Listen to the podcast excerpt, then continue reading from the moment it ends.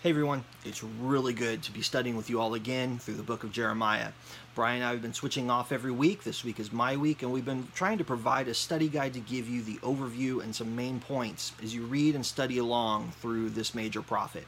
If you aren't caught up yet, I encourage you, please feel free to go back and listen to the last few videos. We're about halfway through our study and moving fast. We're covering several chapters each week. We've got five chapters this week we're going to be covering. So, this is a book I'll be honest, I haven't spent a lot of time uh, before this quarter in the book of Jeremiah, but I've really enjoyed digging into it, and I hope that you felt the same way. Uh, I hope that, that these classes have brought you some value and you've, you've gained some things from your study.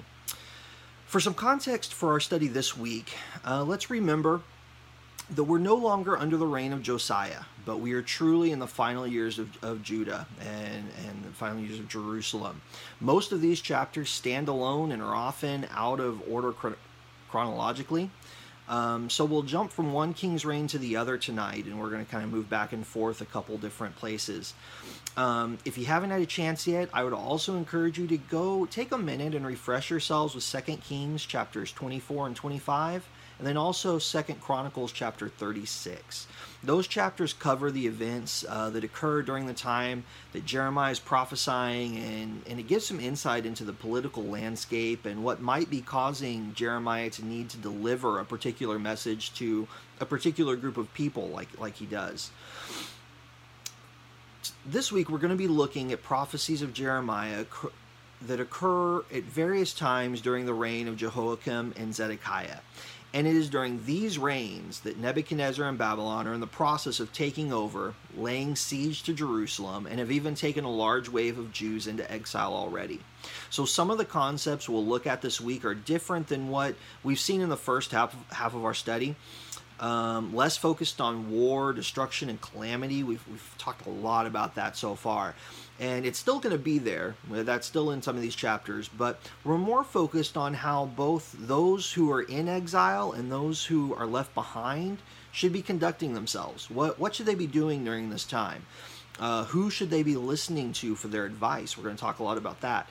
And and what should they be doing now that the things that have been prophesied are coming to pass? You know, th- things are starting to move. Things that Jeremiah has been saying, things that have been prophesied for years, are now starting to come to pass. So um, we're going to look at some of those things uh, tonight. Some common things, uh, some common themes for this week's study.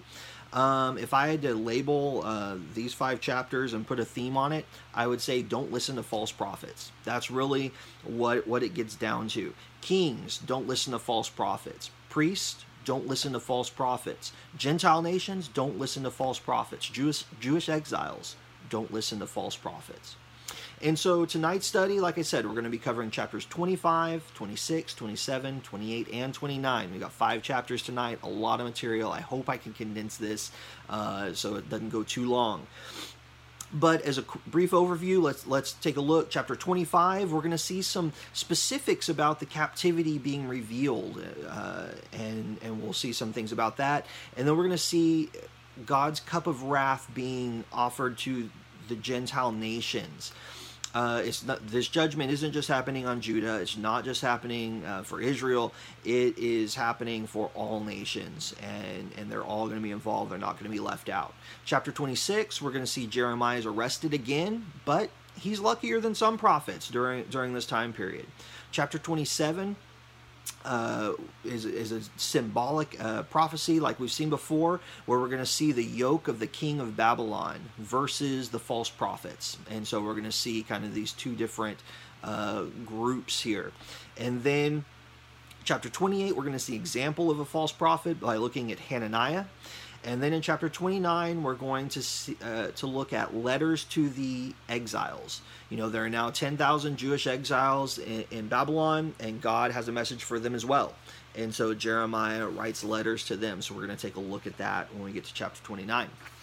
So let's go ahead and kick things off, jump straight into chapter 25 um, where we see the captivity specifics are revealed, and we're going to look at God's cup of wrath for Gentile nations. So, if we're thinking about timing for this chapter, uh, we're told that it's the fourth year of Jehoiakim's 11 year reign.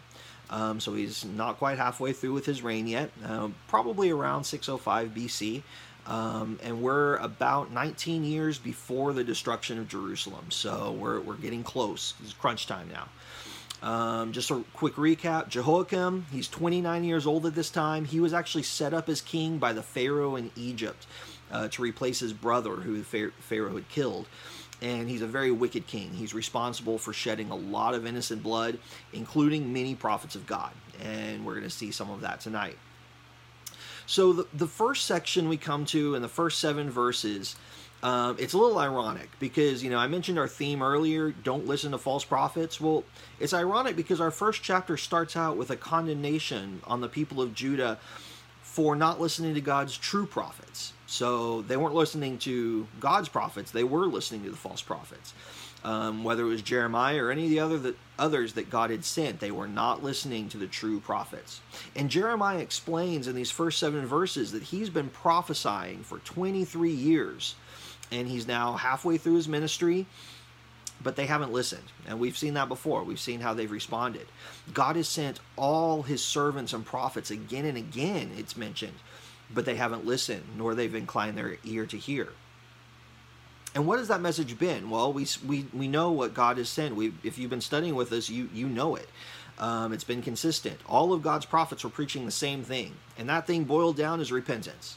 Turn now from your evil ways and deeds. Do not serve or worship other gods. Do not provoke the Lord to anger uh, with the work of your hands. If you do all of that, if you turn back, you can stay in your land forever and ever, and the Lord will not harm you.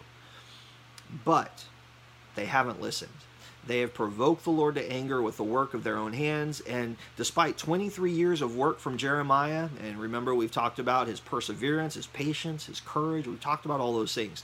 And despite all of that work, and despite God doing everything he can to send messengers and, and messages in different ways, they didn't respond.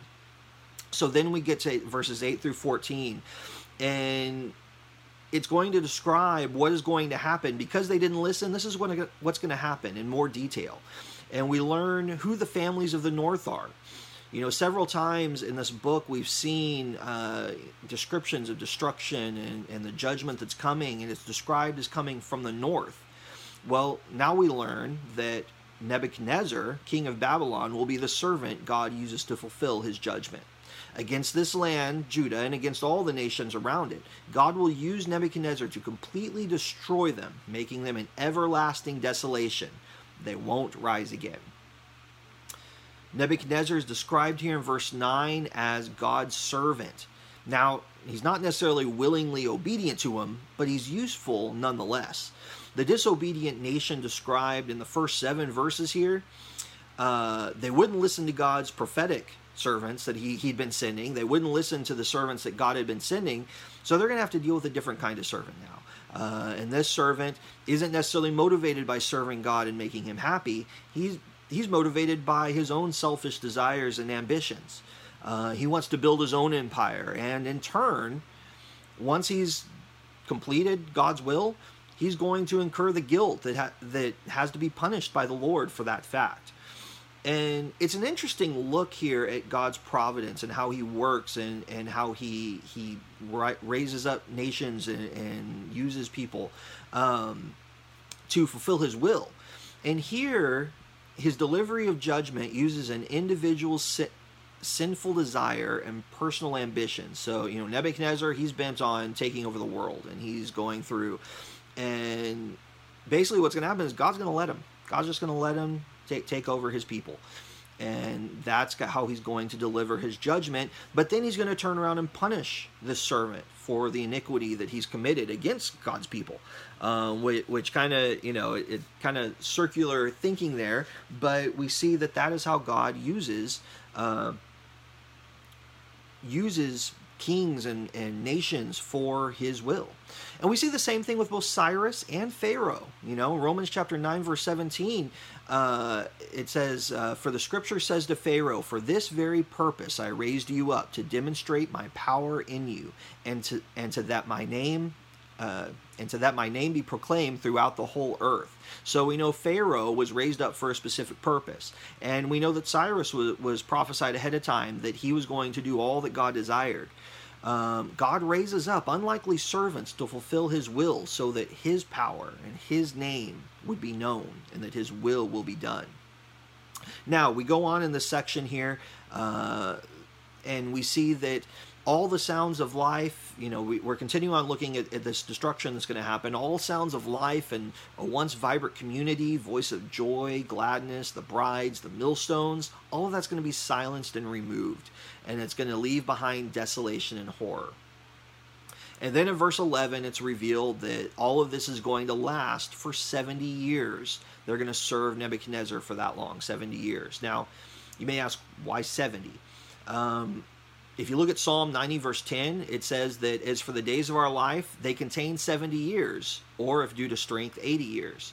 70 years is a lifetime, long enough to wipe out this evil generation and for a new generation to be able to return and rebuild.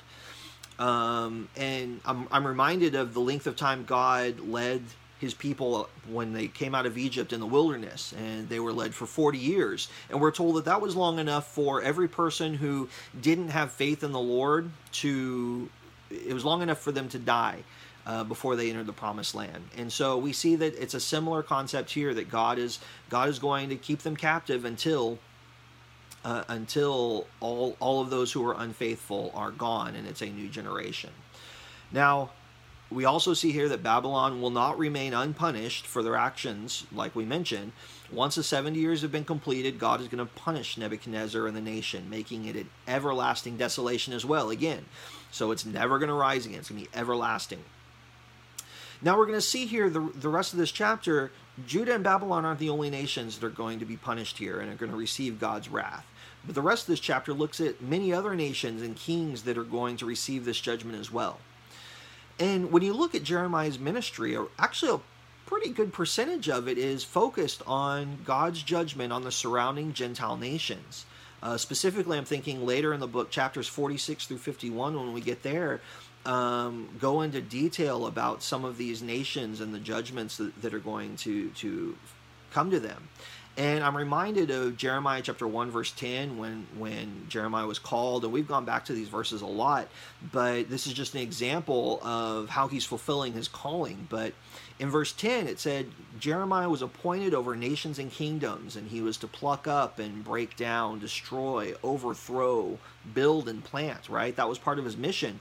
And we're seeing that come out here in chapter 25 where he is he he's he's going to the nations and kingdoms and he's he's delivering those messages and what he does with the rest of this chapter is really he provides a list of 18 or so different nations that are all going to drink from God's cup of wrath here.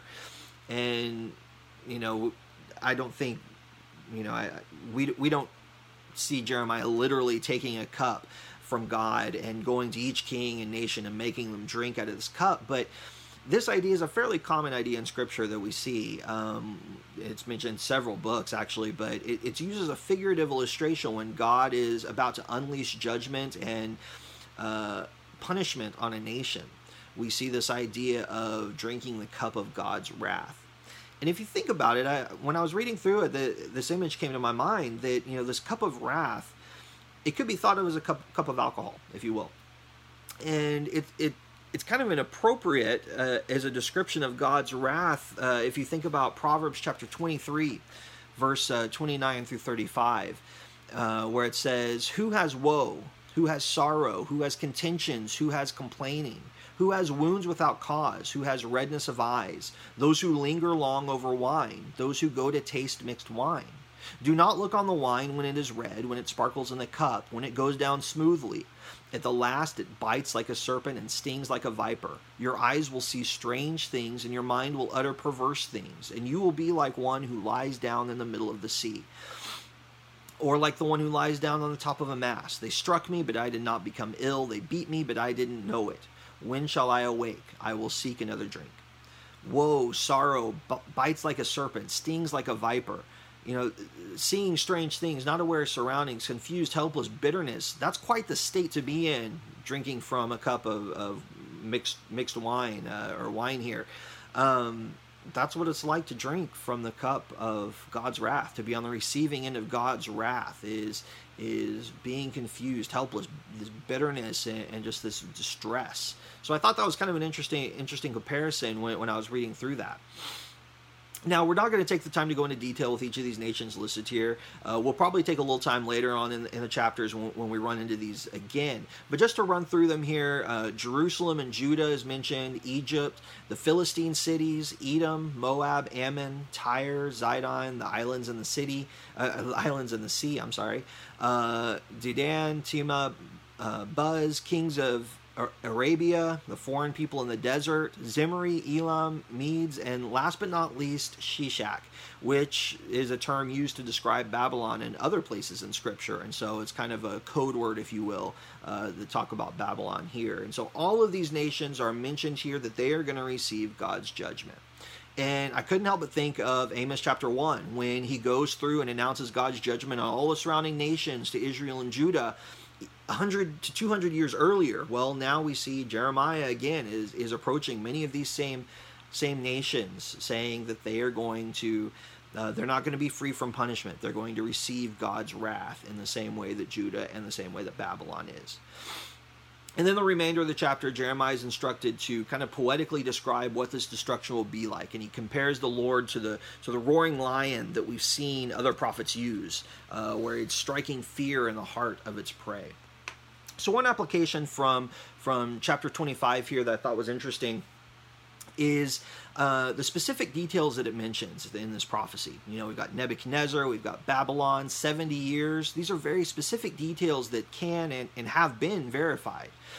And when you think about when prophecy is fulfilled, when it when it when these specific details are found to be true, it corroborates the claim that the Bible is inspired. And so the identification of Babylon, of Nebuchadnezzar, and, and the, the, length of time, 70 years in captivity, these are all incredible claims that, that no one really could know except for God. These are bold claims for anyone to make. And if they're found to be false, then Jeremiah's entire message is worthless. God's word doesn't hold the authority and weight it would otherwise if these claims are false.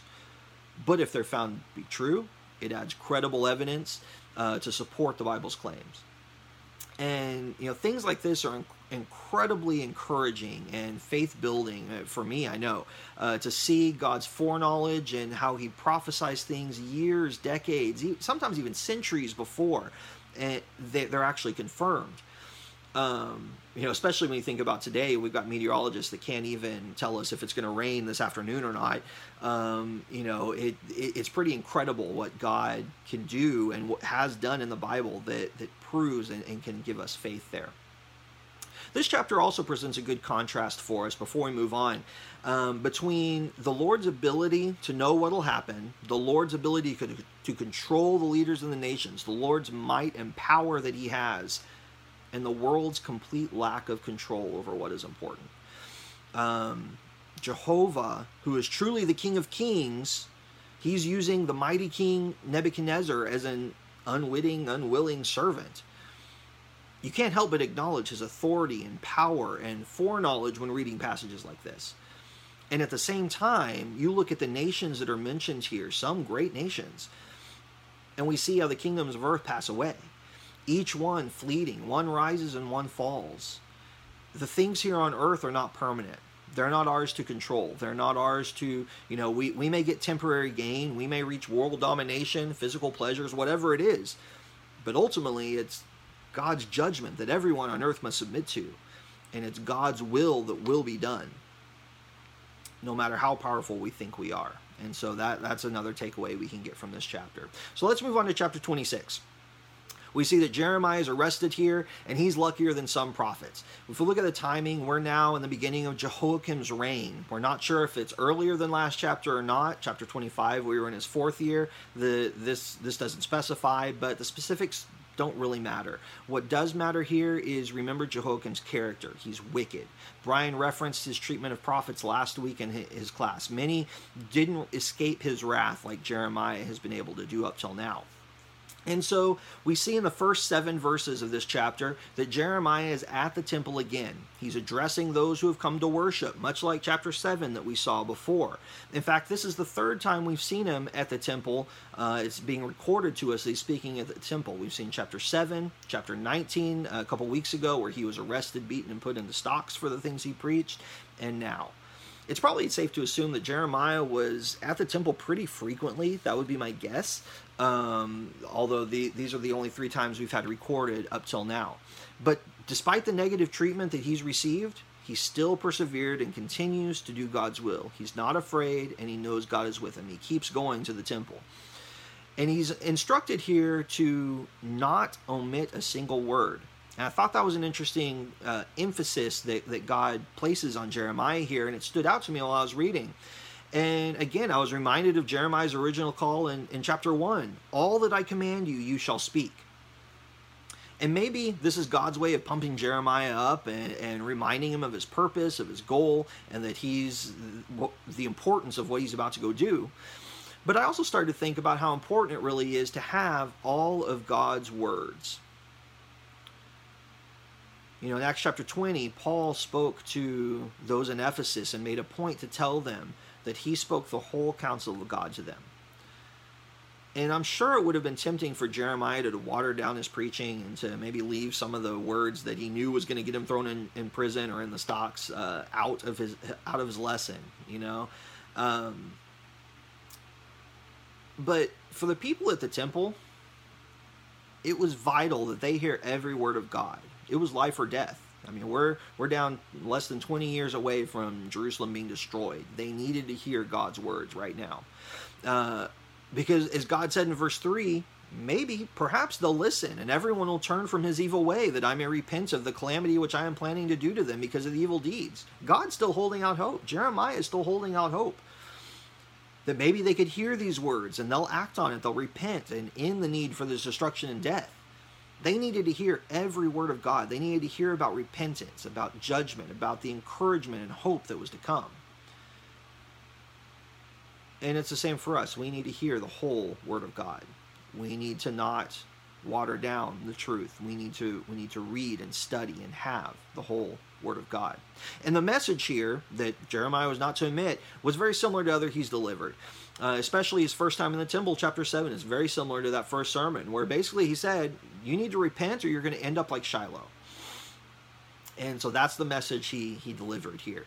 Then now we go to the second section here, verses 8 through 19, and we see that Jeremiah was arrested and he goes through a trial. And now, as you as we read through this and as you look look at this, I want you to consider how closely these resemble other arrests and trials that we have recorded in the scriptures, uh, specifically thinking of Jesus and Stephen and the apostles and Paul. I made a comparison uh, my last class looking at, at, some of those. But there's a lot of comparisons here, a lot of uh, consistency. At first, when people heard this message that Jeremiah spoke, the, they, that he wanted them to repent, they wanted to kill him. They riled up a mob that wanted to see him dead. And I can already think of a couple of these other accounts where that happened, where they wanted to see uh, Jesus or Stephen dead, right? They wanted to see them dead. So this mob comes up and they're they're yelling, uh, you know, a death sentence for this man because he's prophet- prophesied against the city. There's this massive mob. So first we see the mob who wants to kill them. Second, we see these officials come in and they want to, you know, they're not as hot-headed as the violent mob. They they weren't there um, and they halt the halt the proceedings and they listen to both sides, the accuser, the, the accusers, and then the defense. So they hear that this man has prophesied against the city and that he must be put to death, and then they listen to Jeremiah's defense. And Jeremiah says, Hey, I was sent by God. I've spoken the words God has told me to, and now's the chance to repent and obey so the Lord will change, uh, change his mind. Again, seeing similarities to Jesus and Paul and some of the defenses that, that were given in their trials. Um, then third here, another another similarity, there are occasionally reasonable judges that speak up. Uh, in our examples, think Pilate, who says, I find no guilt in this man, or King Agrippa, who is almost persuaded to become a Christian. Um, in this case, there's a really big similarity to Gamaliel in Acts chapter 5, who logically speaks up uh, with, with Peter and John there, realizing what it means if this person is truly from God, what is going to happen politically? What is going to happen logically here? And, and someone speaks up here on Jeremiah's behalf, and, and the officials decide that Jeremiah doesn't need to be put to death because his message is consistent with that of Micah who in the days of Hezekiah, about a hundred years earlier, uh, he was spared. Hezekiah didn't kill Micah uh, for preaching the same things, but instead Hezekiah turned to God, feared him, and the Lord changed his mind about plowing Zion as a field at that time.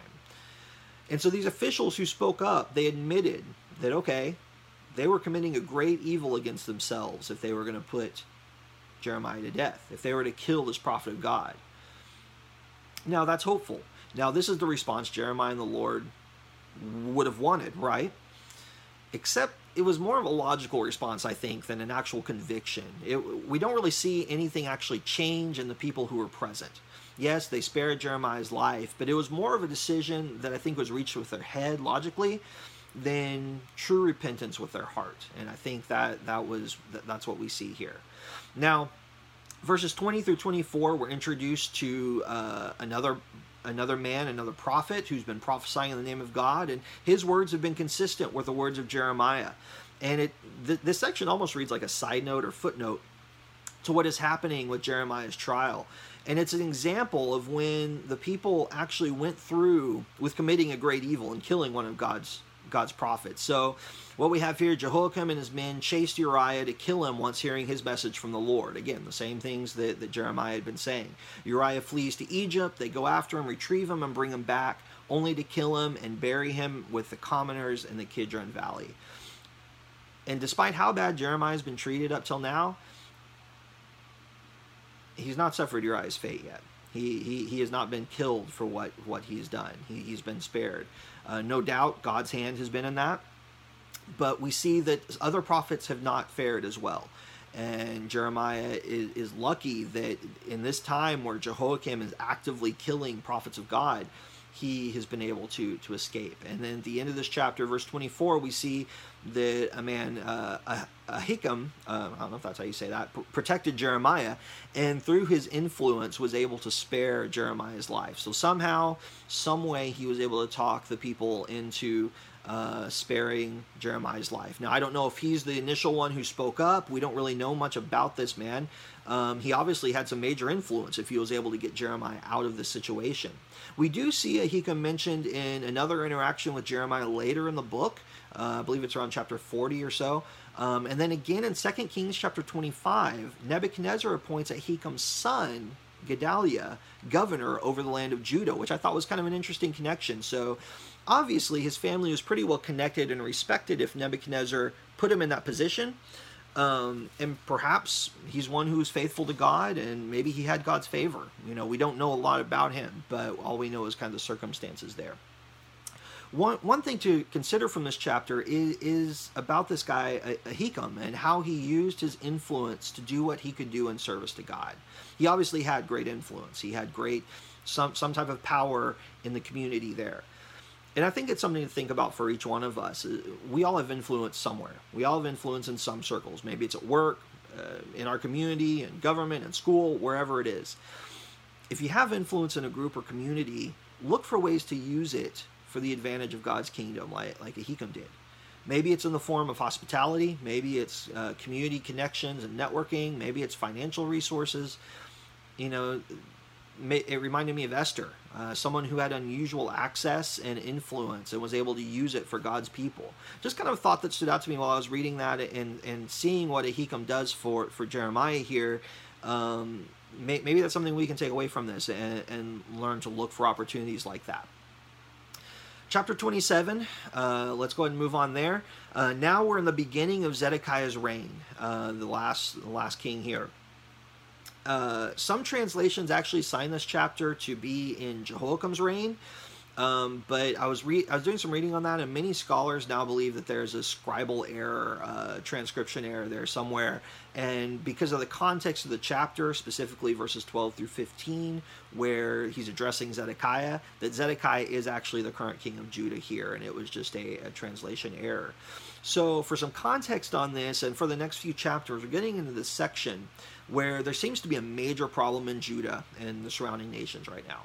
Uh, you know, there there are people in exile. I mean, there's lots of problems in Judah, but we're seeing this this problem where the prophets and the di- the, the diviners and, and the seers and others are, are they're prophesying messages of false hope, and that those messages of false hope are influencing leaders of these nations to take action into their own hands instead of listening to God. They are believing that they are going to be able to resist Babylon's power and all will return to normal in, in about two years. And that directly contradicts God and Jeremiah's message of seven years. And so we see this problem going on, and Jeremiah starts to address this problem in, in this and the following chapters.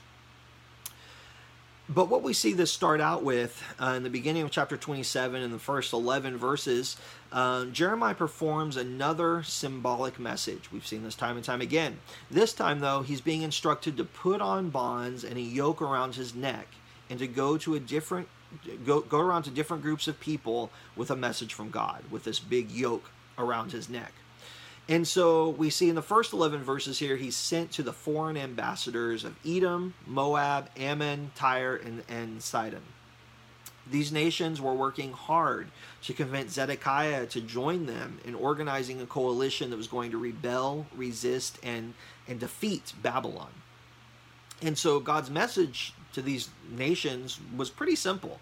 He said, Look, God is King of kings, able to raise up any nation or king that he wishes especially since he created it all. Which it kind of reminded me of the clay and the potter uh, uh, illustration we had a, a couple weeks ago. And he said, any attempt to go against the servant that God has chosen to carry out his his judgment, any attempt is going to fail. So if you try to go against Babylon, if you try to go against Nebuchadnezzar, you're going to fail because I'm behind it and it's my will. So instead of rise up against God's chosen servant, they are expected to submit themselves to Nebuchadnezzar, putting their neck in Babylon's yoke. Those who submit to the yoke, those who put uh, willingly put that on their neck, God will allow to remain in their land. Those that reject it will be punished by sword, famine, and pestilence. And he explains to them that those who are telling them that they will not have to serve the kingdom of Babylon, they're lying to them. And they haven't been sent by the Lord. He says, Do not listen to them. Now, this is a simple message, but it's not popular. And you can understand why. Submit to your captors. Submit to the. See that big nation that's going to come take you over? Submit to them. The one who's come and taken away 10,000 of your loved ones and mighty men already? Submit to them. Uh, don't take revenge. There's no hope. Don't fight for your freedom. Give up and submit. And that's God's will. And that, that can't be a very popular message. And if you go and read 2 Kings chapter 24, it's interesting to see this play out. Uh, you see Nebuchadnezzar allows Jehoiakim to serve him for three years. Jehoiakim rebels. And then uh, Nebuchadnezzar besieges Jerusalem and he takes the 10,000 into exile. Had there been no rebellion by Jehoiakim, that outcome might have looked a little bit different. And, and it's interesting here seeing uh, that they were warned ahead of time uh, that that could happen. Verses 12 through 15, now Jeremiah sent to Zedekiah, the king, with the same message, and he's got the yoke uh, still on his neck. And and remember, Zedekiah is a weak leader. He's actually Nebuchadnezzar's uncle who was propped up to be king by Nebuchadnezzar. And Jeremiah asks him an important question. He says, Why will you and your people die? Why are you letting this happen? It's needless. And he goes on, here's what you do instead of rebelling. Don't listen to what those other prophets are telling you. Don't listen to what the false prophets are telling you. They're saying you will not serve the king of Babylon. You're not going to you're not going to have to submit to him. They're lying to you. God has sent them. They're falsely using my name and it's going to lead you and your people to to their death. Do not listen to them. So he's told he's told the other nations, do not listen to these prophets. He's told Zedekiah, do not listen to these prophets. If you remember last week in Brian's class, uh, around chapter 23, he described how bad this false prophet problem is getting, and and, and it started, you know, so it was starting to get bad there. And, and we, we've we've talked about it throughout this whole book that there's been this lingering idea where the prophets are just saying, oh, "Peace, peace," that nothing bad is going to happen here. Well, they're going to the leaders of nations and saying that they're from God, directly contradicting God's own prophets. And they're causing some of these leaders to make some pretty radical and rebellious decisions to go against Babylon. And, and what God is saying is it's not going to end well if you go against me. Verses 16 through 22, Jeremiah goes to the priests now and warns them. To the priest, he, he warns them that the prophets are lying to them. Again, same message, telling them, although this time what they're telling them is different. The prophets are telling the priests that the holy vessels that were taken from the temple, they're going to be returned shortly. They're going to be returned from Babylon. And what Jeremiah is saying is, do not listen to those prophets. Those vessels will be in Babylon until God decides to bring them back, which he said is going to be 70 years. Again, not a popular message. Those priests did not want to hear that, but Jeremiah delivered the message. It's just as important today who we listen to and thinking about these false prophets versus Jeremiah and God's true prophets. You know, in Jeremiah's day, these prophets were cl- claiming to be from God, saying nothing bad's going to happen, peace, peace. You won't you won't have to serve Babylon. Those stolen vessels, they're going to be returned very soon. All these things that the people wanted to hear and believe. But the true prophets had a different message. It wasn't what the people wanted to hear, but instead, their message was repent, turn back to God. Don't listen to the false prophets. Repent and turn back to God over and over and over and over. What about today? Think, think about today. What it's just as important who we listen to today, isn't it? It's just as important what we read, what we scroll through, what what videos we watch, what what we take in. False teachers and those in the world preach that no change is needed. We can come as we are we can just accept Jesus in our heart. We don't need to change anything about what we're doing. You know, we're, we're talked about, we're told about the prosperity gospel and, you know, th- other things that we want to hear. You know, e- even atheists, there is no God. Do whatever you want. That, that, that's a popular false, false teaching. Do what makes you happy. You got to be yourself. You, you do you, right? We, we hear these things all the time. We see these things those are things we're confronted with. But what do true teachers of God need to be doing? True teachers of God preach something completely different. They preach all of God's words, not omitting anything. And they preach judgment, justice, righteousness, love. They preach about heaven and hell. They preach repentance, submission, sacrifice, service, generosity, and, the list could just go on. That's not necessarily what people want to hear, though, but the true Word of God. And I think it's important for us to be able to tell the difference between what we want to hear and what is the true Word of God. Now we get to chapter 28. Uh, this is kind of a continuation from last chapter. Uh, in chapter 28, after Jeremiah has warned the foreign ambassadors, the king, and the priests of these false prophets, one of those false prophets decides to confront Jeremiah in front of everyone in the temple. His name's Hananiah. And so in verses 1 through 4, Hananiah starts by approaching Jeremiah there in the temple. Uh, Jeremiah still got his yoke on his neck. He, he's, he's been preaching in the temple. And he says, beginning of verse 2 here, Thus says the Lord of hosts, the God of Israel, I have broken the yoke of the king of Babylon. Within two years, I'm going to bring back to this place all the vessels of the Lord's house, which Nebuchadnezzar, king of Babylon, took away from this place and carried to Babylon. I'm also going to bring back to this place Jeconiah, the son of Jehoiakim, king of Judah, and all the exiles of Judah who went to Babylon, declares the Lord. For I will break the yoke of the king of Babylon if you didn't know better, if you hadn't been reading up until now and just heard that, Hananiah sounds pretty authoritative and, and, official with what he said. I mean, he said, declares the Lord. He, he says, thus says the Lord of hosts. Uh, it almost sounds like the tone and wording Jeremiah might use. Uh, he invokes the name of God, and his message is a message of hope, not destruction. That, that That's a positive thing. I, I like Hananiah. I like what he's saying. In two years, all the vessels will return to the temple, the king, and all the exiles will return. Well, two years isn't that bad. We can, we can make this, right? Verses 5 through 11, Jeremiah responds, and then Hananiah responds back. Jeremiah responds to him and starts with an enthusiastic Amen.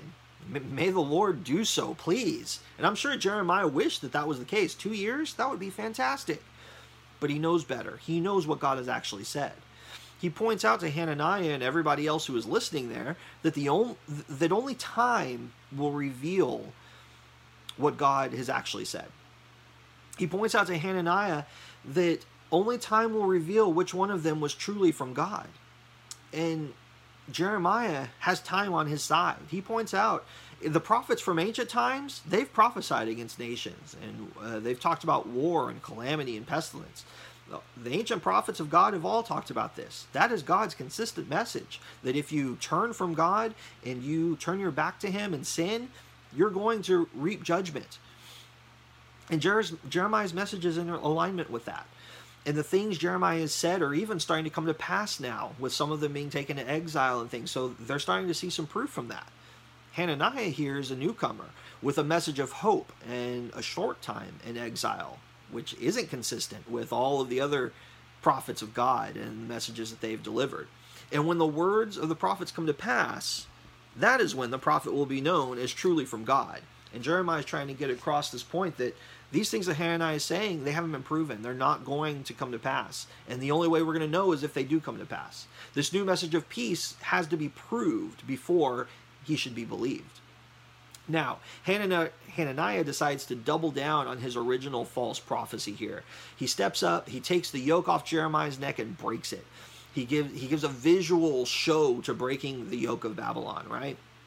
And on top of that, he goes even further than his first prophecy. He says, In two years, I'll break the yoke from the neck of all nations, not just Judah as before.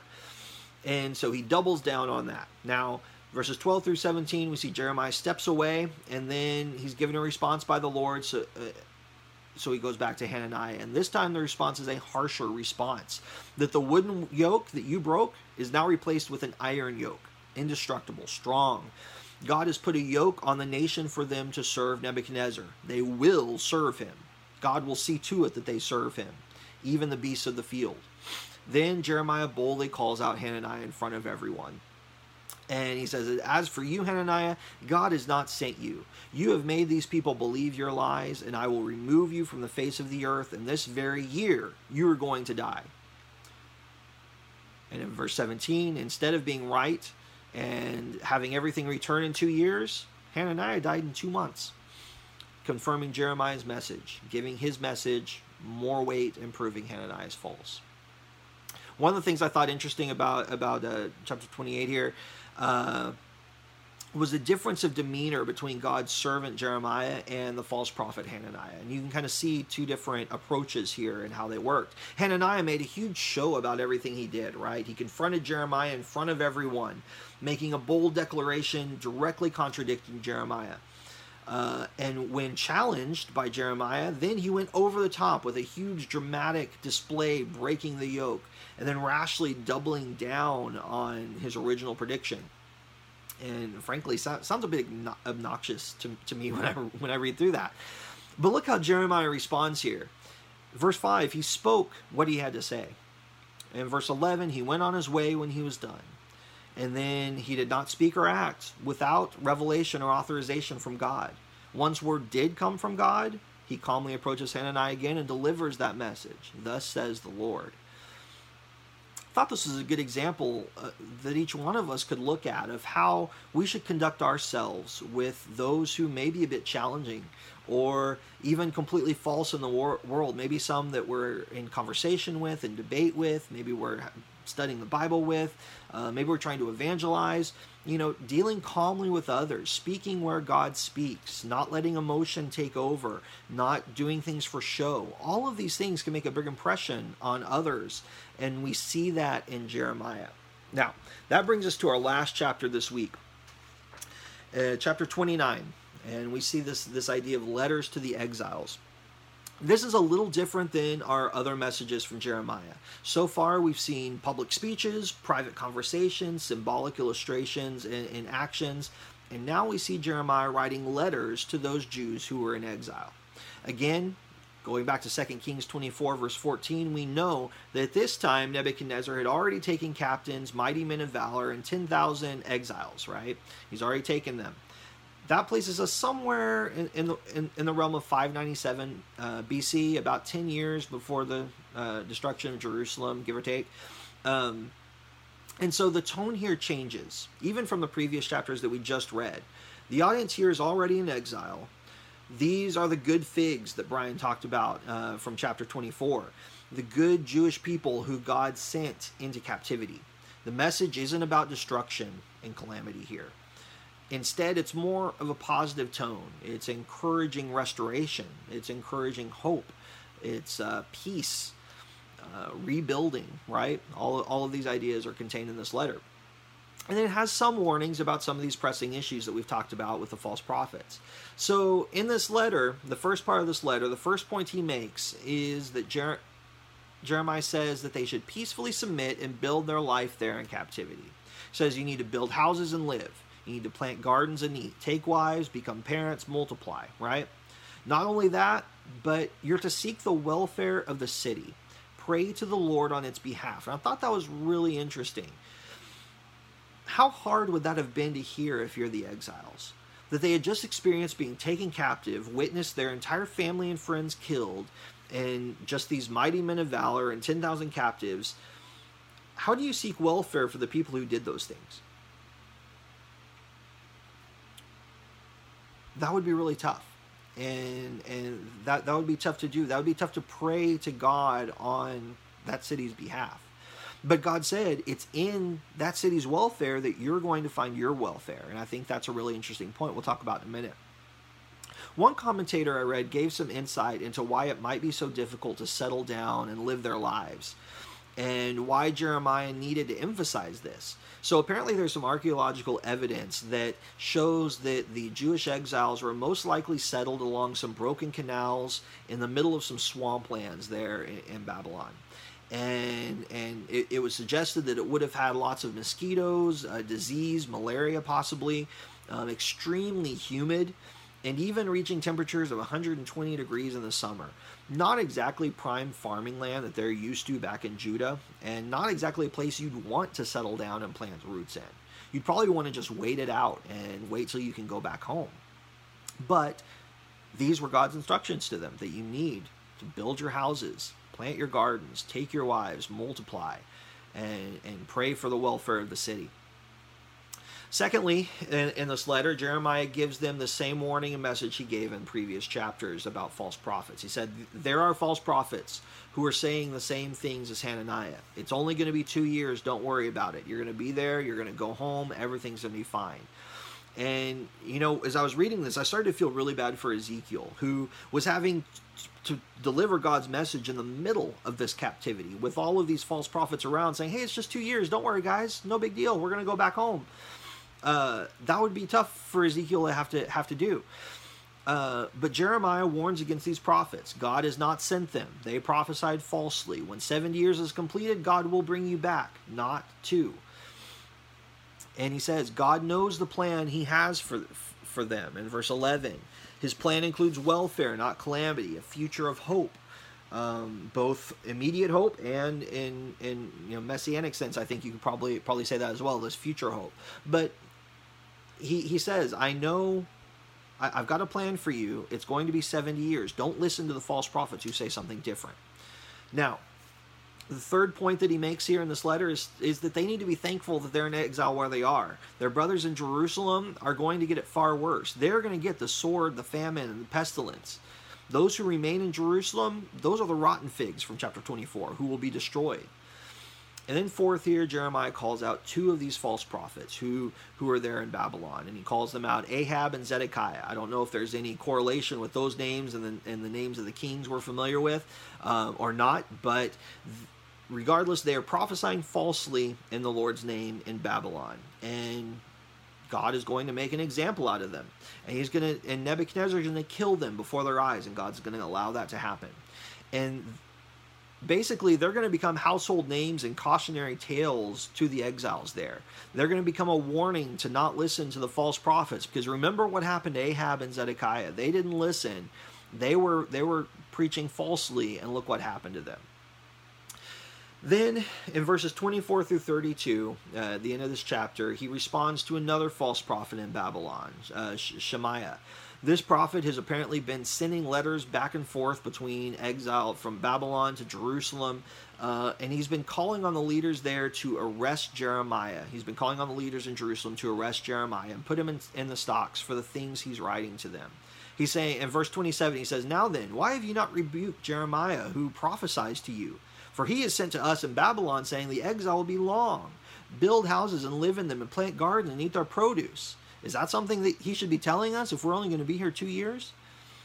Well, God's response to Shemaiah's letter was to make Shemaiah an example just like Ahab and Zedekiah there, because he's made them believe a lie. He's tried to incite a rebellion against God and his prophet.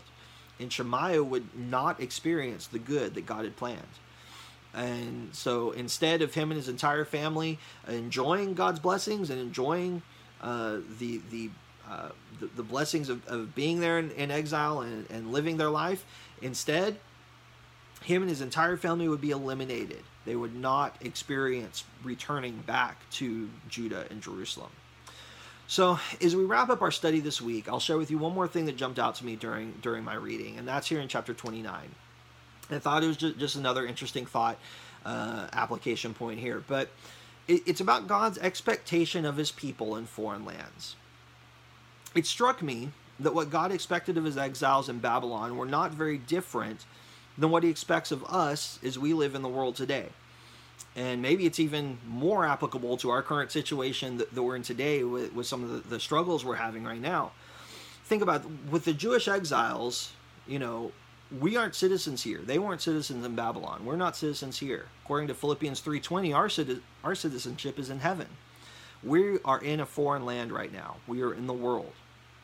And God instructed his Jewish exiles that while they were in captivity in a foreign land, they were to peacefully submit to the foreign government. They were to build houses, plant gardens, multiply, seek the welfare of the city, pray on their behalf, because in the city's welfare, they would find their own welfare. They were to establish themselves, settle down, and live their lives peacefully.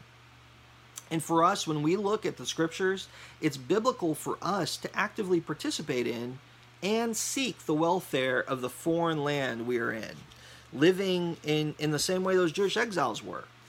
We can, and, and I think we're expected to participate in the community, and we're not to to hole ourselves off and become hermits or anything like that.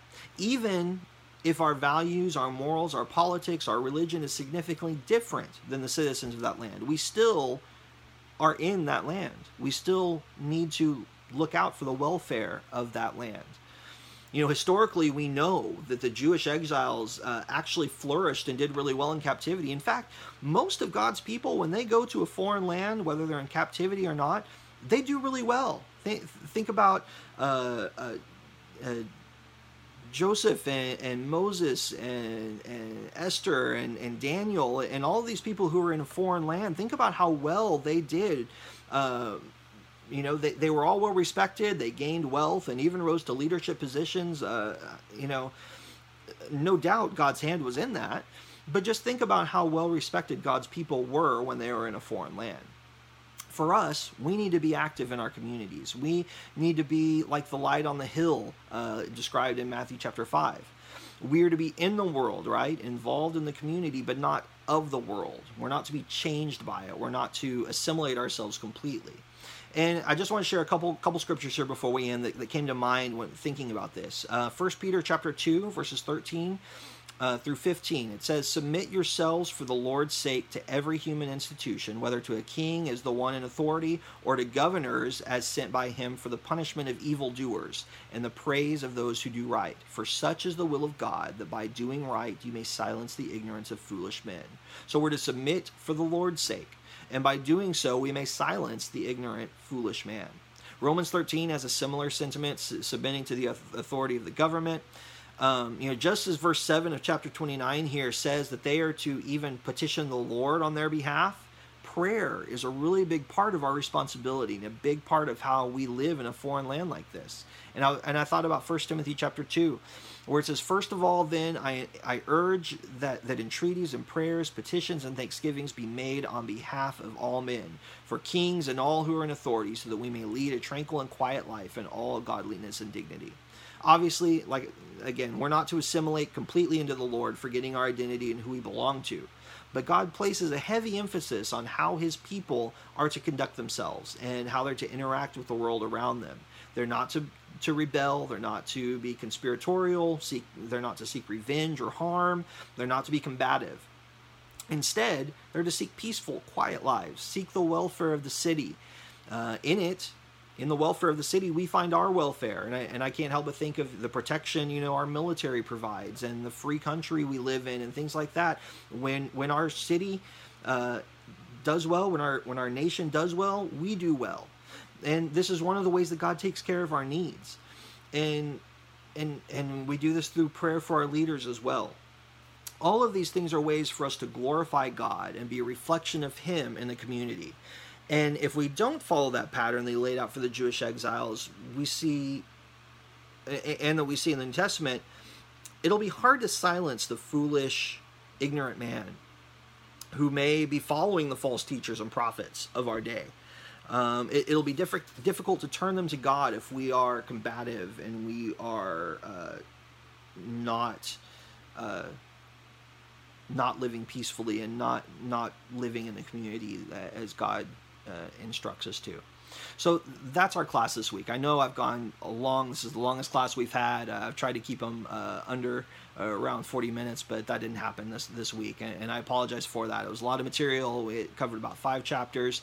Um, as always, if you have any questions or comments, please uh, about anything that we we've talked about, please reach out to Brian or, or myself.